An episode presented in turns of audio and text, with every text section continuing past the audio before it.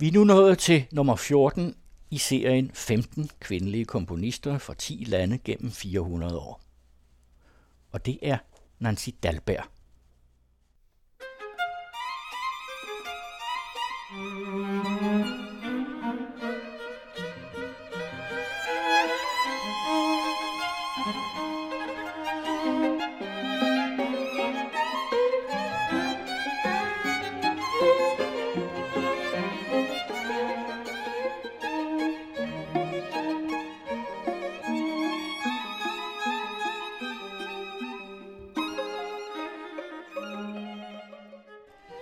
Værket blev udgivet uden fornavn, og jeg havde ingen anelse om, at det var komponeret af en kvinde, i betragtning af den enkelhed og naturlige styrke, der er i musikken. Det ville ikke være faldet mig ind, at det var en kvinde, der talte til os. Hendes beherskelse af kompositionsteknikken er bemærkelsesværdig, og hun har afgjort noget at sige. En berømt tysk musikforsker, Wilhelm Altmann, fik åbenbart et chok efter at have lyttet til Nancy Dahlbergs strygekvartet nummer 2, og det gik op for ham, at det var en kvinde, der havde komponeret den. Nancy Dahlberg er nummer 14 i serien 15 kvindelige komponister fra 10 lande gennem 400 år. Nancy Dahlberg er fra Fyn. Hun blev født på godset Mullerup på Sydfyn. Hendes far var farmaceut, og han opfandt osteløbe, den væske, der tilsættes mælk for at få den til at koagulere, så osten bliver skærbar. Christian Hansen hed han – og han grundlagde en fabrik for kemiske produkter til fødevareindustrien, og han blev tidligt velhavende og kunne købe Mullerup Gods. Og virksomheden Christian Hansen Holding er i dag en verdensomspændende virksomhed. Den blev i 2019 placeret som verdens mest bæredygtige virksomhed af det kanadiske magasin og analysefirma Corporate Knight. Det var ikke lige den indgang, jeg umiddelbart havde forestillet mig til en klassisk komponist, men interessant, og i hvert fald betød det for Nancy Dahlberg, at hun kunne leve økonomisk uafhængigt. Hun blev født i 1881 og er næsten jævnaldrende med to kolleger, der også er fra Fyn, Karl Nielsen, født i 1865, og Hilda Seested, født i 1858. Hun er i øvrigt nummer tre i serien. Men Nancy Dahlberg fik klaverundervisning som barn på Mullerup Gods, og da hun flyttede til København, fortsatte hun klaverstudierne hos pianisten Ove Christensen. Han havde selv fået undervisning af både Nils V. Gade og I.P.E. Hartmann, og opholdt sig i St. Petersborg i en periode, hvor han blev kejserlig kammermusiker. Flot og usædvanlig titel. Tilbage i København blev han sin tids mest anerkendte klaverlærer og blev professor i år 1900, året før Nancy Dahlberg flyttede til København og dermed fik ham som lærer. Vi skal høre en af hendes mange sange.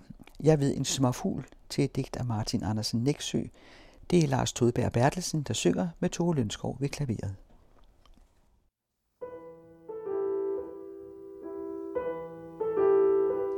Jeg ved en småfugl i lunden, den bor i det tætte krat.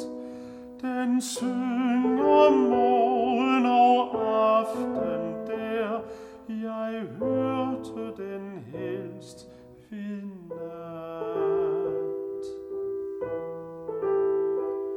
Og hver gang på ny jeg lytter, der stiger det i mit sind. Jeg åbner min dør for lykken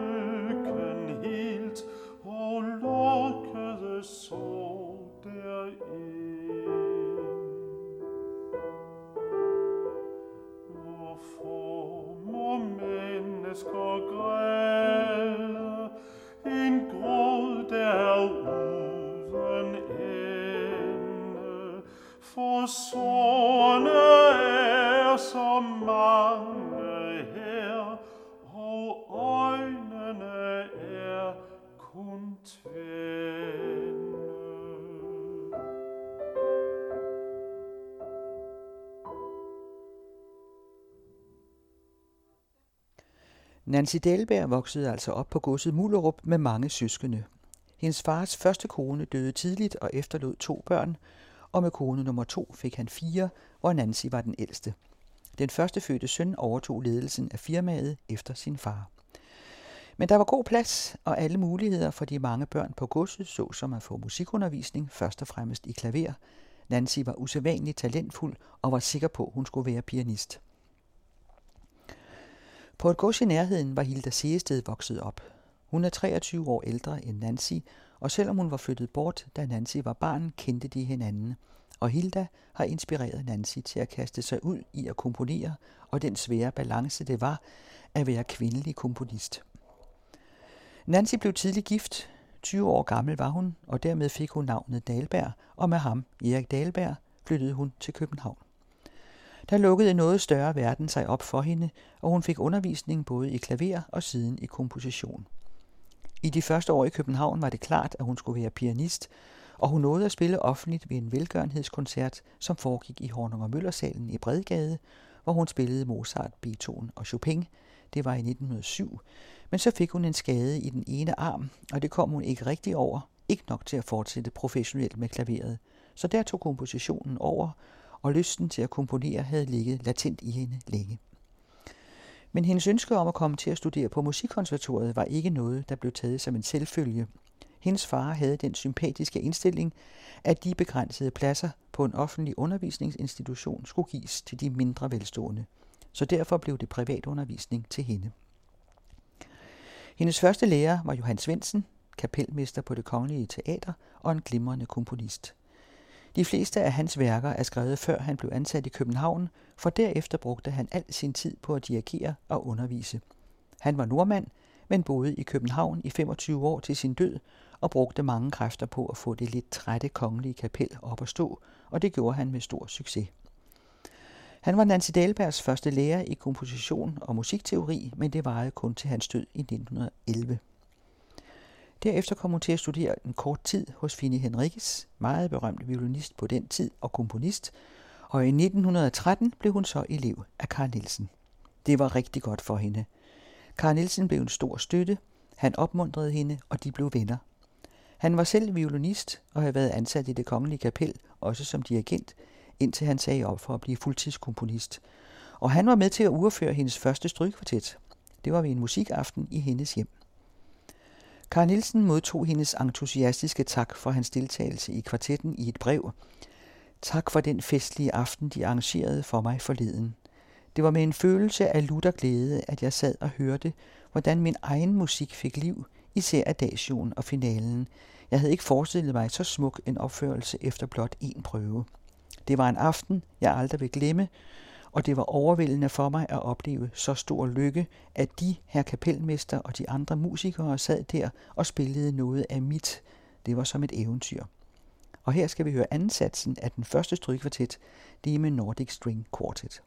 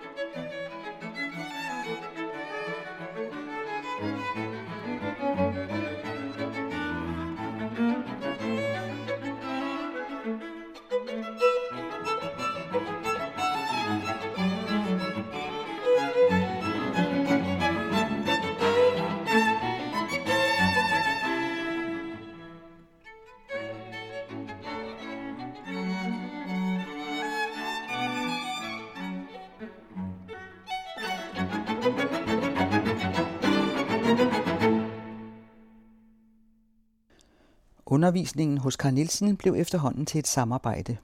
Fra overleverede manuskripter på det kongelige bibliotek ved vi, at han som led i undervisningen satte hende til at lave et arrangement af Mozarts g symfoni for klaver.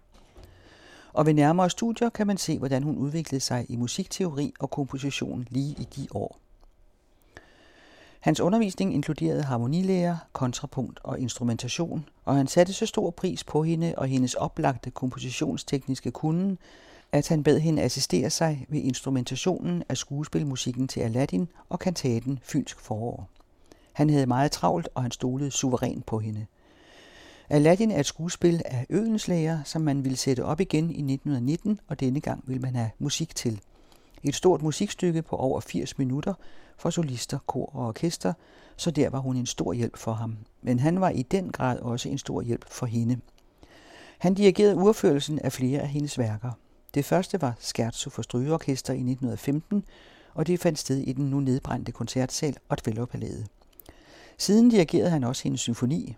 Hun var den første kvindelige danske komponist, der ikke bare komponerede, men også fik opført en symfoni. Den blev opført sammen med endnu et nyt værk, Capriccio for orkester. Det var i 1918. I de år så de to komponister meget til hinanden, for det var også i årene lige der omkring, at Aladdin og Fynsk forår blev opført, henholdsvis i 1919 og i 1921. Symfonien fik nogenlunde pæne anmeldelser. En af dem lød, så godt gjort et musikerarbejde, at mange en af hendes mandlige kolleger meget vel kunne være den bekendt. Ikke så lidt af en mundfuld af sluge for en så talentfuld komponist. I en anden anmeldelse hed det, en kvinde, der skriver orkesterværker, er en stor sjældenhed. En kvinde, der prøver kræfter med en symfoni, et fænomen. Det var nok venligt ment, men absolut igen en nedvurdering, og det har været svært at holde ud. Vi befinder os i 1918, og kvinder havde fået stemmeret tre år tidligere, men det med at komponere, det brød de mandlige anmeldere og koncertarrangører sig ikke om. I det mindste havde hun Danmarks mest ansete komponist i ryggen, så noget fik hun opført. Det er ikke sikkert, hun ellers havde fået lov. Vi skal høre anden del af Capriccio, og her er det Sønderjyllands Symfoniorkester, der spiller med Frans Rasmussen.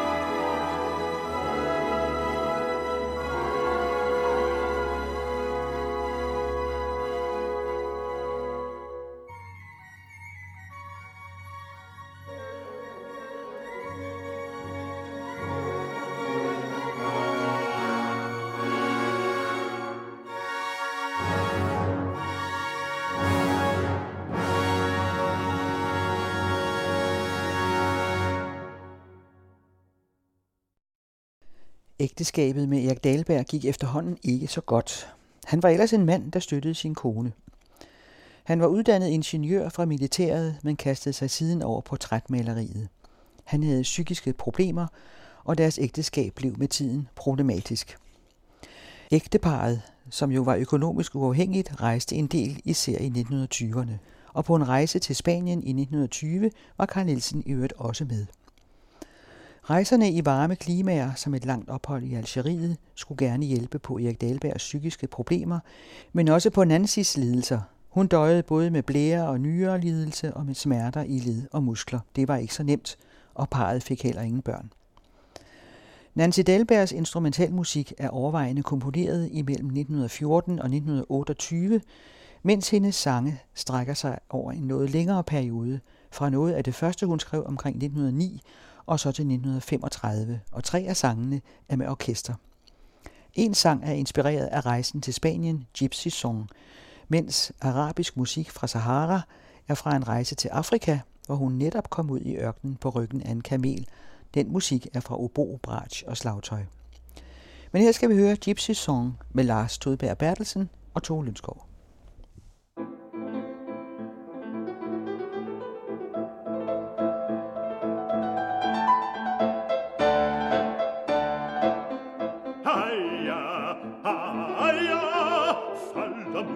Ville veje. Sol og måne for Natasha neje. Oh ja, oh ja, strål zigeunerpigens øje, nattens stjerner for min fod sig bort.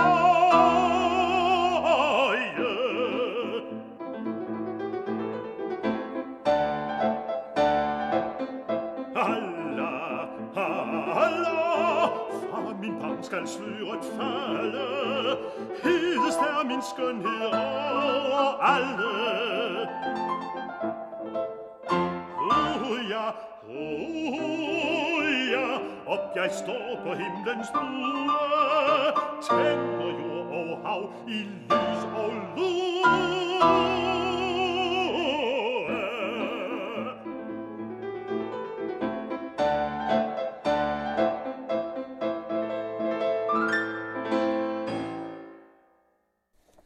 Nancy Dahlberg gik rundt med ønsket om at skrive en opera.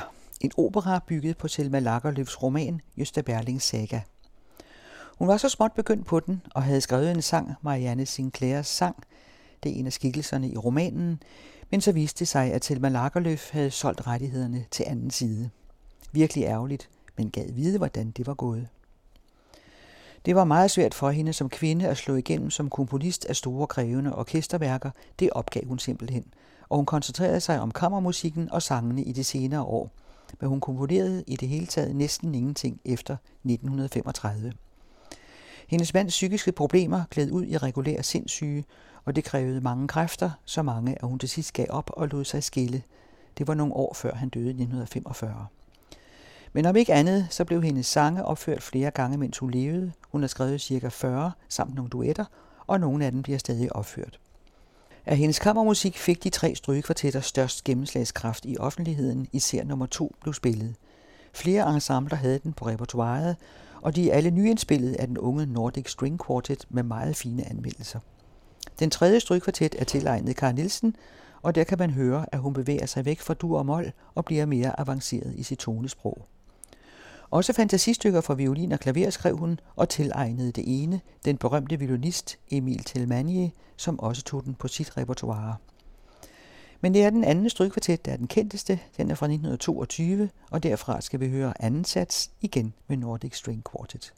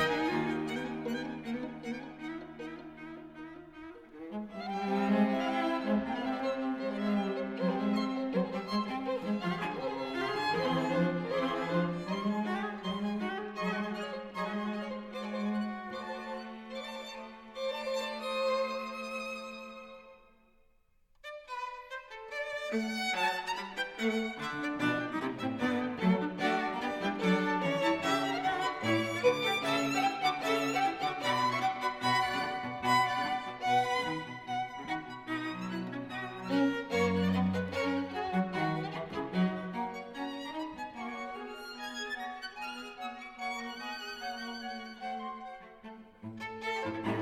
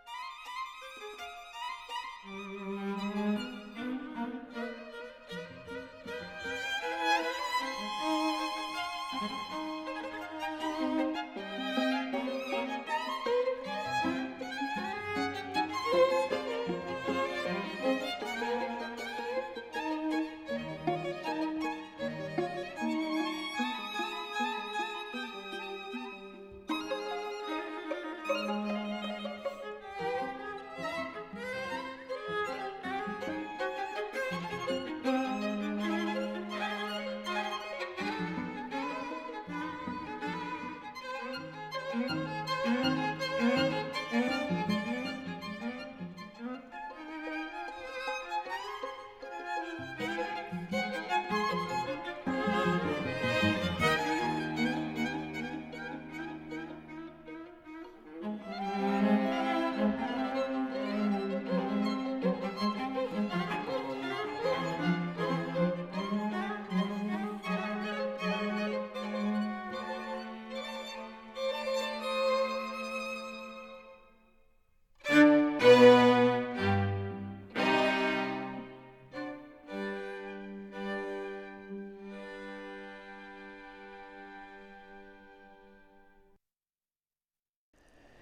I mange år holdt Nancy og hendes mand ferie på godset Mullerup om sommeren, der hvor hun var født, og det var også på et sommerophold der, at hun instrumenterede dele af Fynsk forår fra Carl Nielsen. I de første år var det hendes mor, der elskede at omgive sig med familie og med folk fra egnen, og blandt gæsterne kunne man også af og til møde Carl Nielsen. Der var et livligt og engageret socialt liv der, og det var der også i de første år i vintersæsonen hos ægteparet Dalberg i København, men det stoppede med hans sygdom, den blev værre og værre, og hun holdt helt op med at komponere. Hun døde i 1949, 68 år gammel. Vi har hørt anden sats af strygkvartet nummer 1 og anden sats af strygkvartet nummer 2, begge med Nordic String Quartet.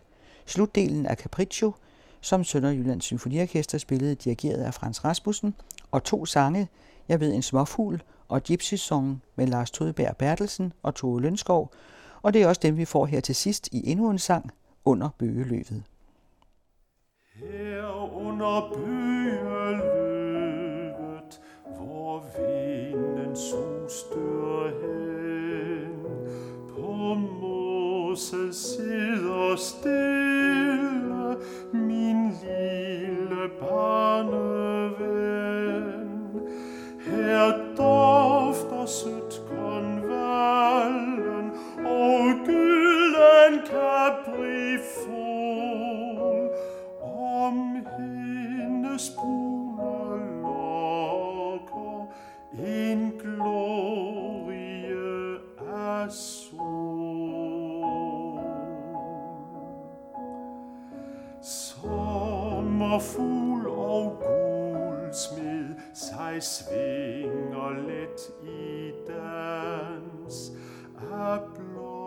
blomsterduft og drømme har hendes øjne glans. Og gøens glans